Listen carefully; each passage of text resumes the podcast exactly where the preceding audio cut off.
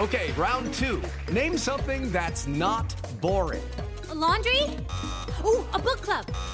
Computer solitaire, huh? Ah, sorry, we were looking for Chumba Casino.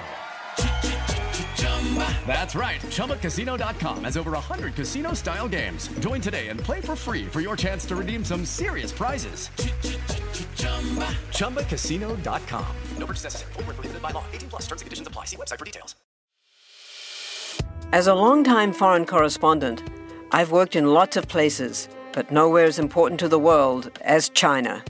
I'm Jane Perlez, former Beijing bureau chief for the New York Times.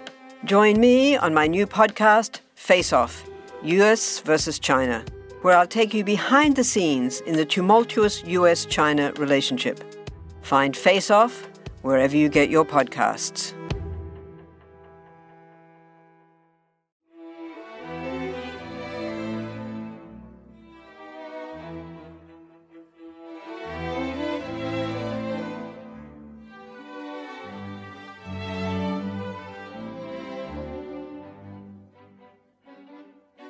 Welcome to Pax Britannica. Season 2, Episode 59 A King's Ransom.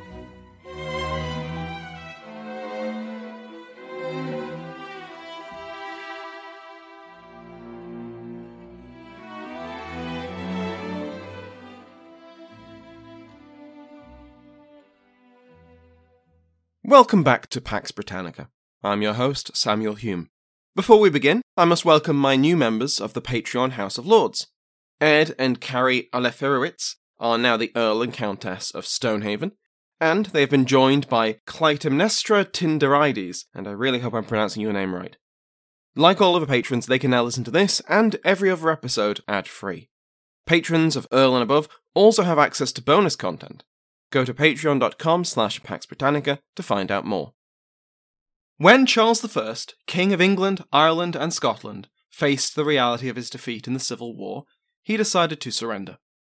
Not to the new model army, which was marching on his capital at Oxford, not to the English Parliament in London, which was just down the road. Both would have been easy to arrange. Instead, once he ruled out voluntary exile, he made his way north, dodging the forces of his English subjects, to hand himself over to the Scottish Army of the Covenant. As we touched on last time, this was a strategic choice. Surrendering to his English subjects would have been much more convenient, but the king was not only determined to force a break between the Covenanters and Parliament, he had been led to believe, through vague statements by the Covenanters and the clever words of a French diplomat, that the Scots were ready and eager to take him under their wing and place him back on his throne. Instead, when he arrived, he found that the Scots were quite surprised to find him on their doorstep. Since they were, you know, still at war with him, they took him prisoner. Politely, with all the due care and ceremony and manners, but he was still a prisoner. But just because Charles dramatically misjudged how eager the Covenanters were to support his cause, he wasn't barking up entirely the wrong tree when it came to their alliance with Parliament. In terms of relationships, it was looking quite rocky. Both sides were looking warily at the other, and the relationship between the Covenanters and their English allies was rapidly changing. To quote historian Lawrence Kaplan, no longer were the Scots thought of as allies or brethren in arms, or even as a people with common sympathies. They began to be viewed as mercenaries, soldiers brought into England to fight for a price, and they would be paid, or promised payment, as long as they performed this service. The divide between the Covenanters and the Long Parliament kept getting wider. Remember, the Covenanters had decided to intervene in the English Civil War to enforce a Presbyterian religious settlement and a confederal union. Both of these objectives were, in essence and in motivation, defensive in nature. Only through the further reformation of the English Church along Presbyterian lines and establishing a Scottish voice in English affairs could Scotland and her most perfect Kirk be safe in the future. The price of Scottish involvement was agreed by the English in the Solemn League and Covenant and the Treaty of Military Assistance. But even then, at Parliament's lowest point in the Civil War, when Scottish intervention looked not just helpful but vital to winning that war, the English had fought for wiggle room over these demands. And as we've seen, as the war wore on, the appetite for these aims from the Scots English allies began to wane. Scottish interference in English affairs was resented, no matter how useful it had been in aiding Parliament in England or the Protestant colonists in Ulster. As we've covered, the independents in Parliament led the charge in trying to disentangle the Covenanters from these English affairs, with the clear objective of cutting the Scots out of any future deal with the king. Among the political Presbyterians, religious Presbyterian was still an objective for many in Parliament, but it was starting to look less and less like the Scottish model. Yes, the bishops would be abolished, and an ordinance to that effect was passed in October 1646. But unlike in Scotland, the Church would not run its own affairs without secular interference. The two kingdoms model, championed by the Scots, an earthly kingdom of king and parliament, and a godly kingdom, which managed the kirk without interference from the earthly kingdom, was discarded. Parliament established itself as the final authority on church matters, not a General Assembly of the Church, as in the Scottish model. It was a, quote, lame Erastian presbytery. Erastianism, defined by Ian Gentles, is the policy of subordinating the Church to secular political authority. This was not what the Scots had invaded England for, nor was it what the Covenanters believed the English Parliament had agreed to in the Solemn League and Covenant. That was a religious oath with God. What the hell were the English playing at? But it was in line with English ideas of the role of Parliament in religion. Parliament had played a key role in approving the reformations under the Tudors. Every English Parliament under the Stuart kings, James and Charles, had, to one extent or another, shared grievances against religious policy, and the Assembly of Divines had met in Westminster under the authority of Parliament. The English Parliament's authority over religion was, if you will, sacred. The Covenanters were also horrified by the variety and the spread of religious radicalism within the New Model Army and English cities. This was the opposite of what they wanted. If England was allowed to foment heresies and sectarianism under the deceptive umbrella of toleration, then the perfect Scottish Kirk would risk contamination from across the border. No less than the meddling of Charles and Laud, this could not be allowed. Worse, the successors of the new model army, particularly the rising star of the independent Oliver Cromwell, raised the profile of his agenda. For example, in the wake of Naseby, he had urged Parliament to support toleration. The successors of the new model army counterbalanced the influence of the Army of the Covenant, with Fairfax and Cromwell mopping up the rest of the Royalists, why exactly do we need an army of Scotsmen occupying the north of England? And why exactly should we listen to them on religion?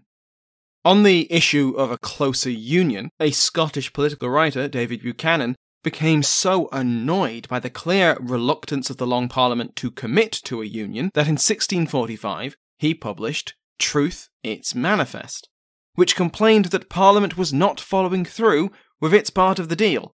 Both the Commons and the Lords were furious at these accusations, probably more so because they contained more than a bit of truth. But both houses voted that the pamphlet was false and scandalous, that Buchanan was an incendiary, and that the pamphlet would be burnt by the hangman as a clear rejection of its claims, none of which helped soothe parliamentary Covenanter relations. So it's safe to say that the Covenanters and the parliamentarians were not singing from the same hymn sheet. This made the fact that the king was in Scottish custody something of a sore issue for the English. In May, the House of Commons voted that the fate of the king was entirely a matter for the English Parliament, and ordered that he be transferred to English custody at Warwick Castle. But the Lords, eager to keep the Scottish alliance alive, blocked the ordinance. In order to keep the king secure, just in case the alliance with the English Parliament completely broke down and they were tempted to seize the king by force, the Earl of Leven finished up at Newark, and marched his army, king in tow, further north to Newcastle, firmly and deeply in Covenanter controlled territory. For his part, the king was determined to get everything from everyone without giving up anything himself. To this end, he negotiated separately with the Covenanters and with the English Parliament. First, in his wildest dreams, Charles aimed for a very high bar indeed. He planned to win the Covenanters into his camp. Okay, fair enough. Unite them with Scottish Royalists. Mm, that's a bit tough. And the Irish Confederates. And all together they would sweep into England and place him back on his throne. Okay, so that's a plan. He wrote to the Marquis of Ormond, his Lord Deputy in Ireland, to spell out this latest fantasy, who had his own doubts, but sent out feelers to Robert Monro, the Covenanter commander in Ireland. Monro was, obviously, horrified at the idea of joining forces with the rebellious Irish Catholics he'd just spent years fighting. Monro sent word of the king's latest delusional deception back to Edinburgh and also to London. So on the 6th of June, Monro's letter, outlining Charles's ambition to bring the Scots and the Irish into an alliance against the English Parliament, was read out in Parliament. Quite apart from the improbability of the plan actually coming to anything at all, once again, it displayed that Charles was a duplicitous piece of work, and it certainly did nothing for the independent suspicion of the Scots. Five days later, the King's own letter reached Parliament. In this, he swore that he hadn't surrendered to the Scots out of any desire to, quote, make a division. His firm and only desire was to see peace restored to his kingdom and his subjects. As a sign of good faith, which he certainly needed because he'd essentially just replied all explaining how untrustworthy he was, he ordered the standing down of his remaining forces, including Oxford. As we saw last time, the Oxford garrison departed with all honours, marching out of the city with their heads held high, before disbanding several miles away. The princes Maurice and Rupert were ordered out of the kingdom, but given some time to settle their affairs, though they were strictly ordered not to travel to London. The future James VII and II, the young Duke of York, was taken and placed into confinement in London. It was a comfortable confinement, but still confinement, and the teenaged prince would plot his escape. When news reached Edinburgh that their dealings with the king had been revealed to the English Parliament, courtesy of Charles not understanding early modern outlook, the Committee of Estates ordered the Scottish commissioners in London to be exceptionally flexible regarding any English peace proposals to the king. No need to strain the alliance any further.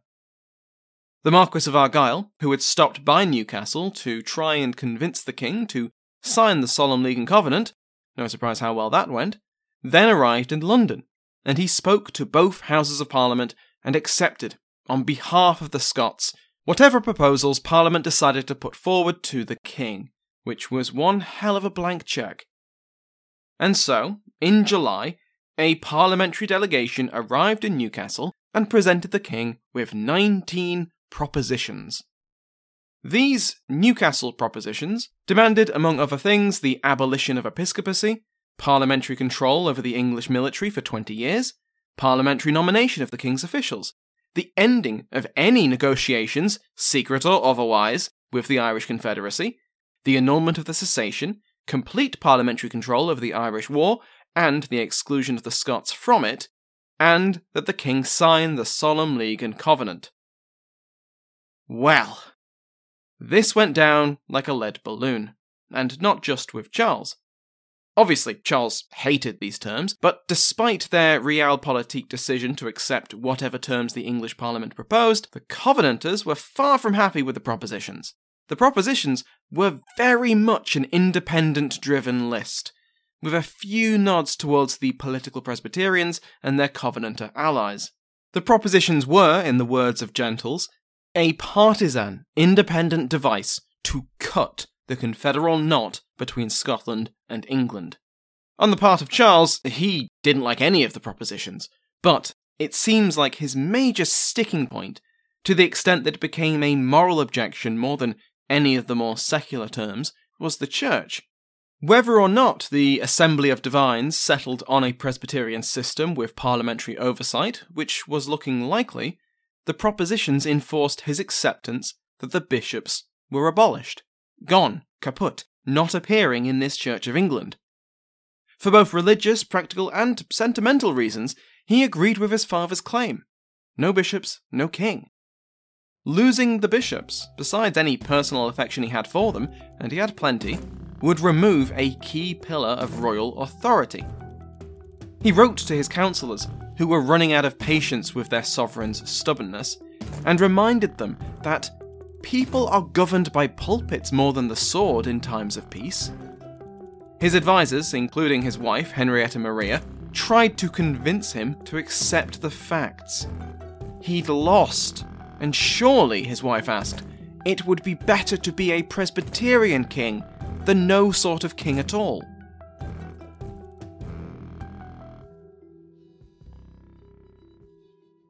Judy was boring. Hello. Then Judy discovered ChumbaCasino.com. It's my little escape. Now Judy's the life of the party. Oh, baby, Mama's bringing home the bacon. Whoa, take it easy, Judy. The Chumba life is for everybody. So go to ChumbaCasino.com and play over 100 casino style games. Join today and play for free for your chance to redeem some serious prizes. ChumbaCasino.com. No purchase necessary. Void where prohibited by law. 18 plus terms and conditions apply. See website for details. Let Mysteries at Midnight be your destination for detective whodunits and captivating mystery stories. You'll hear classic stories like Sherlock Holmes, Agatha Christie's Poirot, and short tales from H.G. Wells, Charles Dickens, Edgar Allan Poe, and others. I'm Christopher, and I read these classic stories in the soothing style of a bedtime story, so you can listen to them in bed when you drift off to sleep. I also host the number one sleep podcast in the world called Sleep Cove, where millions drift off to meditations, hypnosis, and bedtime stories. We soon realized that listeners wanted to hear our mystery stories all in one place. So we created Mysteries at Midnight, where you can listen to all new tales every week. Search for Mysteries at Midnight on Apple Podcasts, Spotify, or your favorite podcast app, and follow and subscribe so you don't miss out on new episodes. So why don't you pick a story now? And can you guess the twist? Charles didn't seem to think so and he was stuck, because he had no intention of agreeing to the Newcastle propositions. But he'd been given no other option.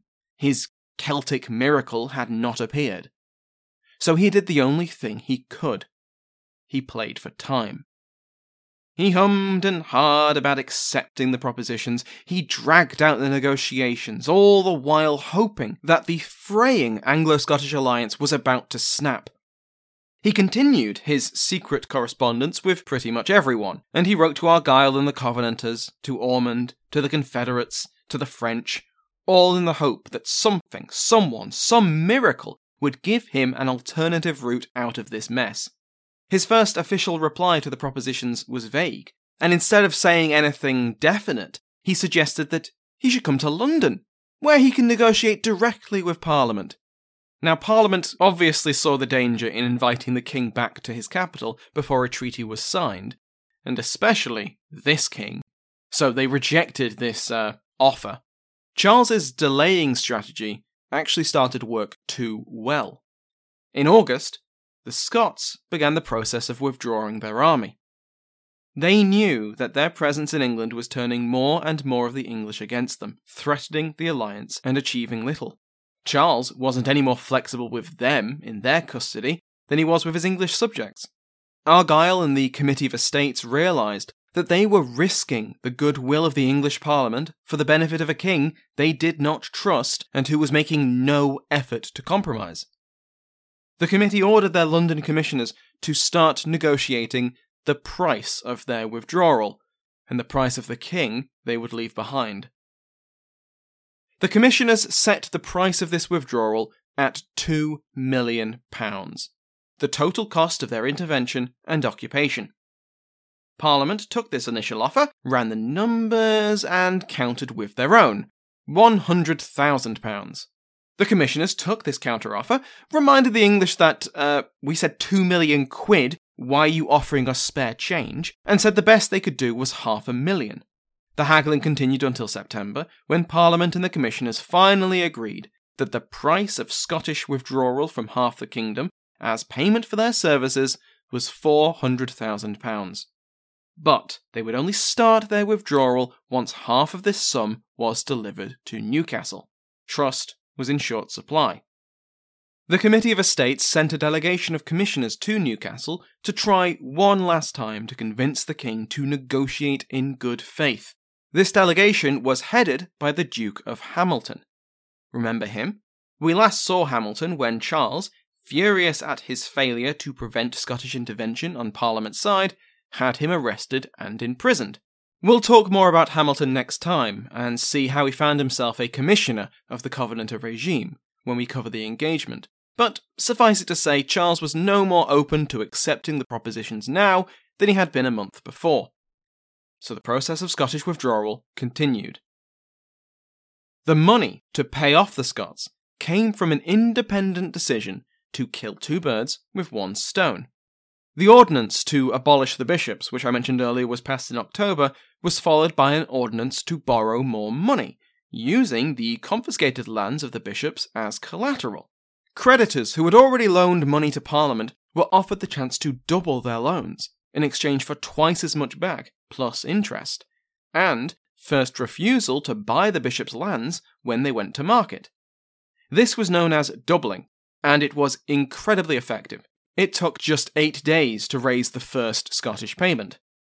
Throughout all of this, representatives of both the Scottish Committee of Estates and the English Parliament were still negotiating with Charles, and he was still sticking to his guns.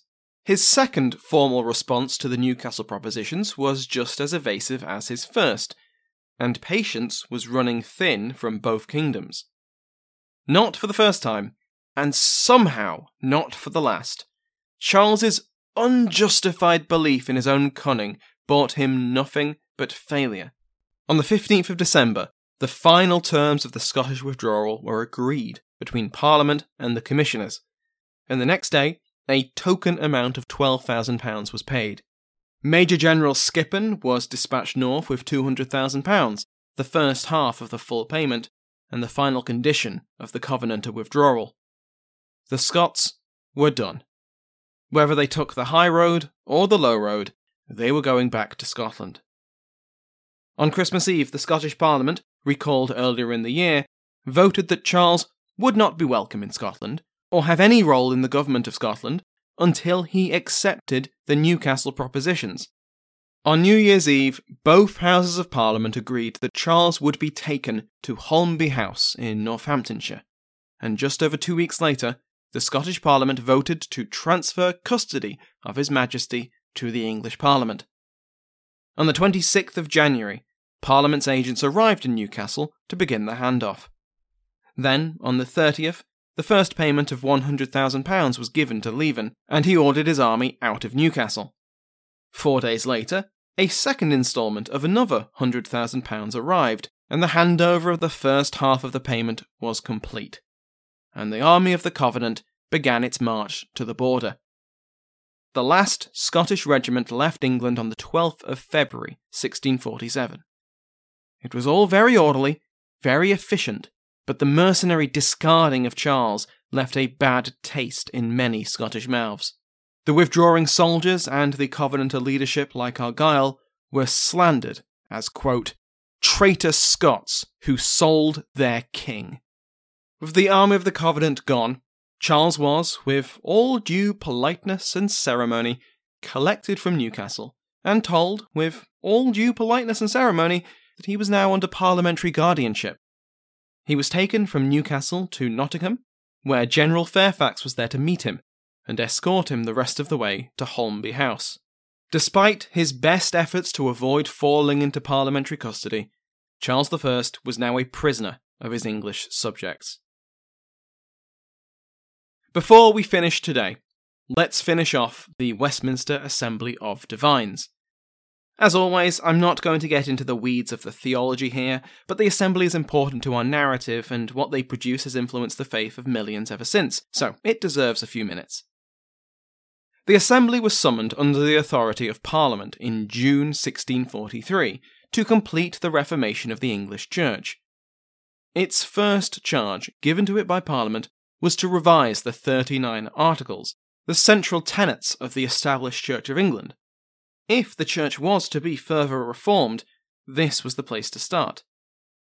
But when an alliance was agreed with the Covenanter Scots, and the Solemn League and Covenant agreed as the price, their remit now changed. Now they were instructed to debate the reform of church government and consider how the English and Scottish churches could be unified. In order to aid and advise the Assembly, the Scottish Commissioners were given a voice on the body, though they refused the offer of a vote.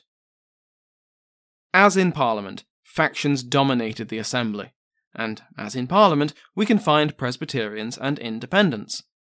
The Presbyterians were the most numerous of the delegates, and as the name suggests, and as we know from last time, they wanted some kind of Presbyterian system of church government. That said, not all of them were fervent believers in the superiority of the Kirk model, and favoured Calvinist doctrine with a more English form of church government. The Independents were a much smaller grouping, but their voices were magnified by the influence of independents in Parliament. The Independents, sometimes called Congregationalists, but for the sake of having too many names, I'll stick with Independents, these independents wanted toleration for the various different Protestant beliefs which had appeared, were appearing, and were spreading throughout England. Limited church government was their goal, but there was a third faction in the assembly, and we've heard of them already today the Erastians. They argued that civil, secular government could and should overrule ecclesiastical government. After all, the assembly had gathered under the authority of Parliament. As we saw earlier, what emerged from the Westminster Assembly and approved by parliamentary ordinance in March 1647 was a form of limited Presbyterianism, with Calvinist doctrine but subject to the authority of Parliament. This was the lame Erastian presbytery we mentioned earlier. The assembly would not be formally dissolved, and it would sit until 1653. In its ten years of existence, the Assembly drafted and published a replacement for the Book of Common Prayer, the Directory of Worship. It created the Westminster Confession of Faith, setting out the creed of the newly reformed Church of England, complete with supporting evidence from the Bible. This was approved by Parliament and by the Scottish General Assembly in April 1647. They also drafted two catechisms and the Form of Presbyterial Church Government, which spelled out exactly what their new doctrine was. These were then approved by Parliament in November 1647, then by the Scottish General Assembly in July 1648, and all were ratified by the Scottish Parliament in February 1649. Not bad for 10 years. Now, a lot of these developments would be rolled back in England in the subsequent years, especially after the Restoration, but not in Scotland, and they remain the doctrinal basis for the faith of millions. Next week, we will see how the factionalism of Parliament will erupt now that the Scots have withdrawn and are no longer an obvious threat. Presbyterians in Parliament will resume their attacks on the New Model Army, seeking to destroy, one way or another, this political and military threat to their agenda. But Fairfax, Cromwell, and the men of the New Model Army were not prepared to let a gaggle of politicians betray their promises. We just won the war for them, and now they think they can just throw us aside? Not bloody likely. Thank you to my House of Lords, including the King's favourite Mike Sanders, the Duke of Bracewell David Braswell, the Marquess of Southampton Alan Goldstein, and the Earl of Atlanta Gary. Remember that every patron, regardless of rank, receives an RSS feed, which you can put in any podcast app to listen to the podcast ad free. If you're on the lookout for gifts, or are like me and need to give people ideas, have a look at the Pax Britannica merchandise. There will be a link in the show notes, or you can go to paxbritannica.info to find out more. Thank you to Sounds Like an Earful for the interval music used in today's episode, to my entire House of Lords, and to you for listening.